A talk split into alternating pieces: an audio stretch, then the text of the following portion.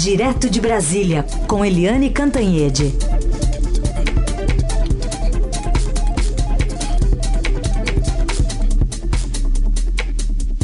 Oi, Eliane, bom dia.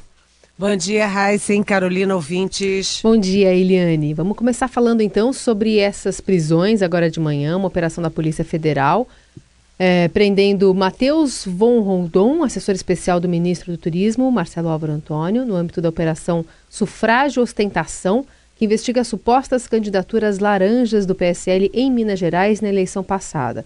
Também foi preso hoje o ex-coordenador da campanha eleitoral do ministro, Roberto Silva Soares. Essa operação foi deflagrada pela PF lá em Minas Gerais, mais um capítulo de um caso que ainda está longe de ser solucionado, né? Pois é, é um caso em que desde o início se perguntava se o ministro ia cair, se o ministro não ia cair, e o presidente Jair Bolsonaro disse que enquanto não tivesse nada concreto, ele ia ficando. Uhum. Só que o cerco está se fechando, né, Carolina? Vamos combinar, porque é um assessor do, direto do, do ministro, uh, que agora é preso, e também o coordenador da campanha do PSL em Minas. Lembrando que o próprio ministro é de Minas, era presidente do PSL de lá.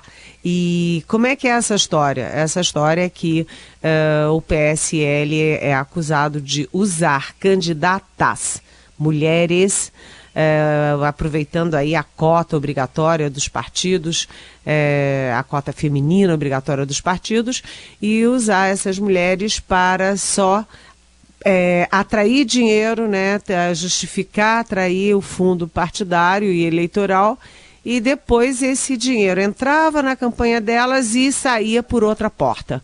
E elas, na verdade, não eram candidatas coisa nenhuma, tanto que não, não tiveram votos. Então, era um esquema que, uh, enfim, que bonito não é e que deixa o ministro da, da, da, do turismo na bola do. Na, como é que vocês chamam? Vocês que entendem futebol? Na bola do pênalti? Na... na marca do pênalti. Na marca do pênalti. Vocês, Isso... vírgula, né? Deixa quem, quem entende responder. É, mas é, o presidente está lá no Japão e é mais uma dor de cabeça para ele. Vamos ver se ele espera voltar. O presidente às vezes demora a demitir, né? Ele fica um mês para demitir o, o, general Santos Cruz, fica 12 dias para demitir o, o Vélez Rodrigues. Mas também se ele vai considerar isso algo palpável para demissão, né? Pode ser que ele não considere, né, Eliane? Até agora não considerou. É. Mas agora você tem um fato novo das prisões. Então isso pode mudar, porque, sinceramente, enquanto isso, é, enquanto o ministro continuar lá, o assunto tem uma repercussão. Se o ministro deixar de ser ministro, o assunto vai minguando enquanto assunto da mídia, assunto de interesse da sociedade. Portanto, se o presidente quiser é, se livrar rapidamente da repercussão negativa, o melhor que ele pode fazer, e a gente viu isso a vida inteira, é, é demitir o ministro. Aliás, na linguagem de futebol dá para falar também em jogar o ministro para escanteio, mas não é o caso.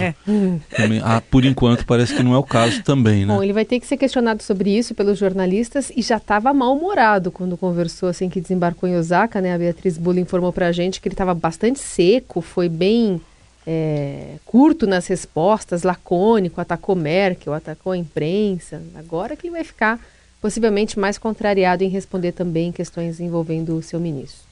Bom, outro assunto nosso aí que foi deve ter ido, né? Também o presidente acabou não respondendo sobre isso, mas o porta-voz falou a prisão lá do sargento aeronáutica com cocaína, 39 quilos num avião da FAB lá na Espanha. Uh, antes do seu comentário, até Eliane, vou aproveitar para colocar aqui uma pergunta do ouvinte, que é o a ouvinte, a Clara Albuquerque. Ela diz: ouvi que a oposição já quer chamar o coronel Heleno. Ela falou coronel Heleno, não, é o general, né? General. General, general Heleno, de quatro estrelas. Quatro estrelas. Para ser ouvido no Congresso sobre o caso da prisão do sargento. É, li que rendem, rende até 2 milhões de euros no mercado europeu. Ela está falando da cocaína lá levada. Nesse caso, apesar da rixa política, não é de fato uma, uma falha do GSI e do Serviço de Inteligência Brasileiro a culpa por não identificar uma mula dessas? Pergunta Clara. Pois é, segundo o vice-presidente Hamilton Mourão, é uma mula qualificada. É porque é uma mula que é da aeronáutica e que estava no avião da presidência da República, né? Avião reserva do presidente, quer dizer, é um fato grave e por é, ironia macabra, o ministro da Justiça Sérgio Moro estava exatamente ontem nos Estados Unidos anteontem, né, se reunindo com autoridades uh, de combate ao, ao contrabando de drogas, ou seja, ao tráfico de drogas, ou seja, é tudo constrangedor. Agora, evidentemente, claro, a gente nunca pode apontar o dedo para o presidente, é, porque não, ele não é, é, responsável pela segurança dele, ele não tem nada a ver com isso, ele não é obrigado a saber disso. Agora, que houve uma falha gravíssima da segurança, é, é verdade. E isso tudo depende, passa pelo GSI, o Gabinete de Segurança Institucional.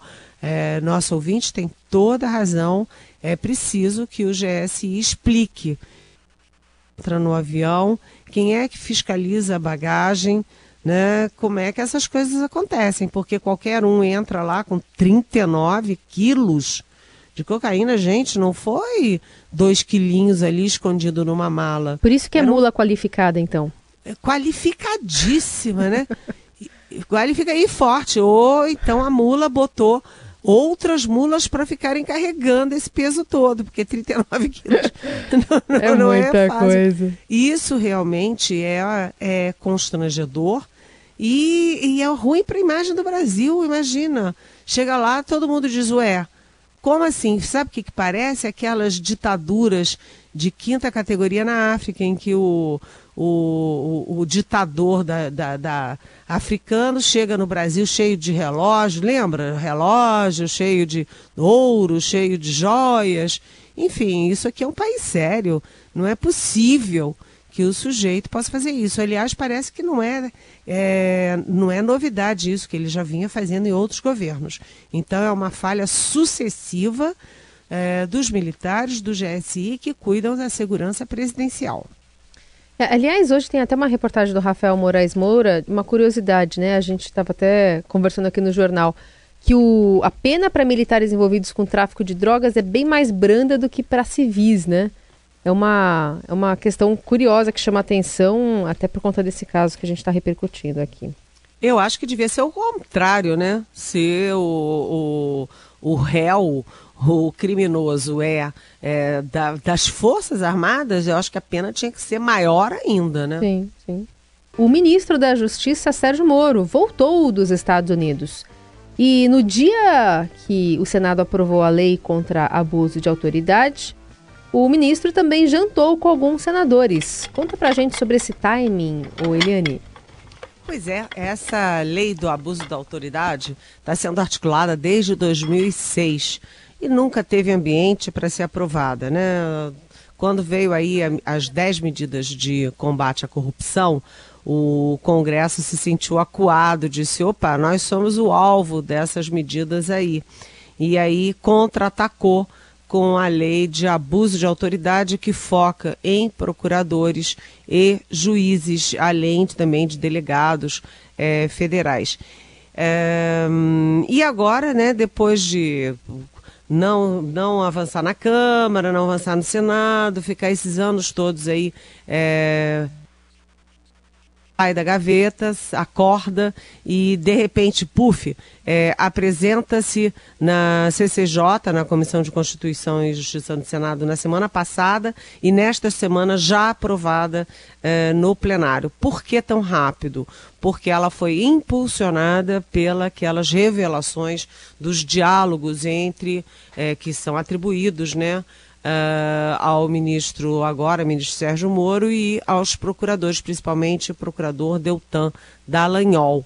Então, com isso, a, a turma que é a favor de combater o, o que eles consideram né, abuso de autoridades, de juízes, de, de, da Lava Jato, etc., essa turma se articulou e rapidamente conseguiu aprovar a proposta no Senado. Agora ela volta para a Câmara, porque ela é original da Câmara, foi alterada no Senado, então tem que voltar para a Câmara.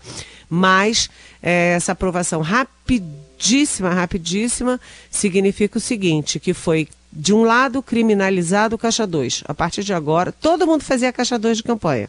A partir de agora, quem fizer vai estar em mais maus lençóis. Piorou muita coisa. E do outro lado, é, as autoridades envolvidas com, com, com a Lava Jato e com outras operações têm que ser mais cautelosas ao falar, ao vazar documentos, etc, etc. Mais cuidado.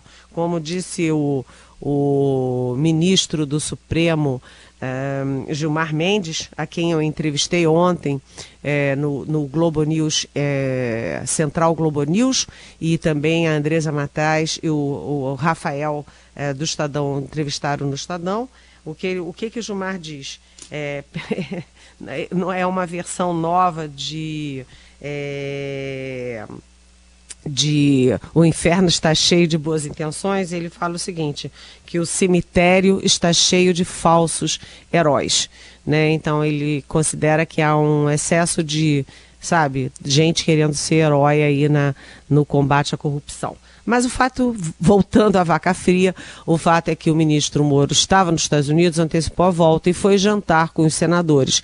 Nesse jantar, é, na casa do senador Marcos Doval, do Cidadania do Espírito Santo, é, havia gente que votou a favor e havia gente que votou contra o projeto. Mas o mentor dessa solução rápida para o abuso de autoridade, que é o presidente do Senado, o Davi Alcolumbre, ele não foi. Ele era esperado e não apareceu. Deve ter bons motivos, né? Porque ele andou falando aí, foi manchete dos sites, que é, se forem verdades aqueles diálogos do Moro, ele ultrapassou limites éticos. Ou seja, eu acho que para não estragar aí, o, não azedar o jantar, o Alcolumbre acabou não aparecendo. É isso. Muito bem. Uh, Eliane, outro tema aqui, a reforma da Previdência. Havia previsão de leitura do relatório do deputado Samuel Moreira, com algumas alterações, ajustes para hoje às nove da manhã, mas a reunião foi cancelada. Isso aí é um bom sinal ou é um mau sinal? Pois é, quem está morrendo de pressa para aprovar a Previdência acha que foi um mau sinal. Mas eu acho que foi um bom sinal. E, aliás, o próprio presidente da Câmara, o Rodrigo Maia, acha que foi um bom sinal. O que, que é esse bom sinal? O de que ainda há margem de negociação para incluir estados e municípios na reforma. Isso é a melhor solução para todo mundo, porque você queria um sistema único para o país inteiro e em vez de ter depois que os governadores terem que perder mais um ano nos estados negociando com as suas corporações, com as suas bases nas assembleias, o que vai ser um desgaste enorme, o país e os estados já estão quebrados, enfim, é, então, o que, que eles fizeram? Eles ganharam mais tempo de negociação, porque não pode incluir um Estado e não incluir o outro. Ou inclui todos, ou não inclui nenhum. Por quê? Porque senão é muito fácil, né, para quem os governadores que não apoiarem ficarem cantando de galo, enquanto os que apoiarem a inclusão vão ficar apoiando e no fim todos serão é, beneficiados, todos os estados. É melhor para todo mundo a inclusão já. É, já na comissão, facilita a tramitação. Vamos ver se consegue. Se conseguir, como eu disse ontem, é um baita trunfo, um baita troféu do Rodrigo Maia. Ele está trabalhando intensamente para incluir os estados e municípios. E aí dá tempo também de festa junina, né, Eliane?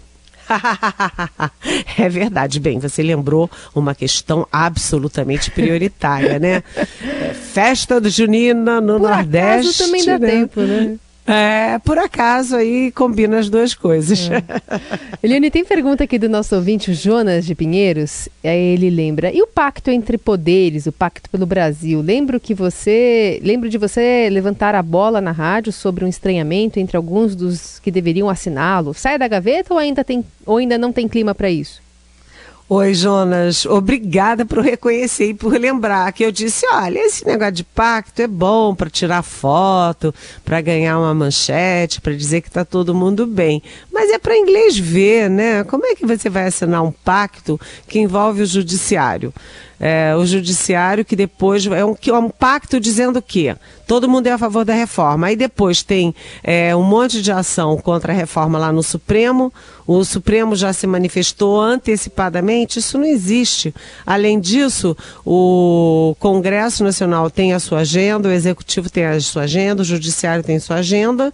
E o Rodrigo Maia, desde aquele momento, falou: ah, tá bom, bonitinho esse pacto aí, mas eu vou ouvir os líderes para ver se dá para fechar alguma coisa. Estava na cara que era muito difícil fechar um pacto. Eu adorei você lembrar, viu, Jonas? Porque essas coisas lançam, ganham manchete, morrem e ninguém lembra que era espuma. Aí você fez muito bem em lembrar. Espuma. Mais perguntas aqui, aliás, duas perguntas iguais praticamente, da Giovana Goldfarb Padilha Sodré e do Mário André Guilhem de Toledo. A Giovana. É, que mal lhe pergunte cadê o Queiroz? E o Mário, cadê o Queiroz? Sem o que mal lhe pergunte. Sabe o que, que é?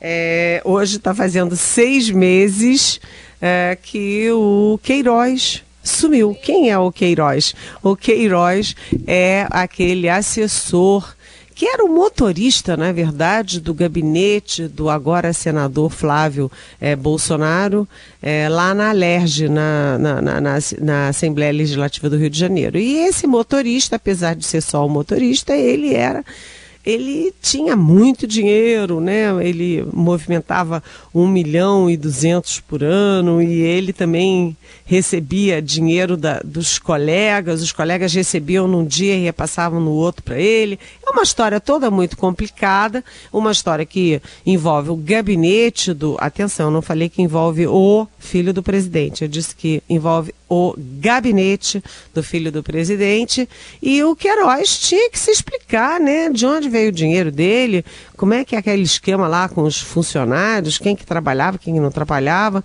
por que que o motorista é que recebia o dinheiro dos funcionários, enfim. E o Queiroz sumiu. Cadê o Queiroz? Cadê o Queiroz? Fica a pergunta aí. Aliás, hoje o Estadão traz uma, uma reportagem falando que um desembargador do do Tribunal de Justiça do Rio negou um habeas corpus apresentado pelo senador Flávio Bolsonaro. A medida cautelar apresentada pela defesa do senador solicita a suspensão da quebra de sigilo fiscal e bancário do filho do presidente, decretada em abril por um juiz de primeira instância a pedido do Ministério Público Fluminense. Ainda cabe recurso. Enfim, muitos capítulos de uma história só que a gente vai acompanhando. E você sabe de uma coisa, Carolina? É, isso é uma outra dor de cabeça para o ministro Sérgio Moro. Por quê? O ministro Sérgio Moro é o chefe né, indireto da Polícia Federal. A Polícia Federal investiga um caso que envolve o gabinete do filho do presidente da República. E agora, como é que fica isso? É uma. É, é, vamos dizer assim, todo mundo pisando em ovos. É, é isso aí. Muito bem, Eliane, obrigada. Até amanhã, hein?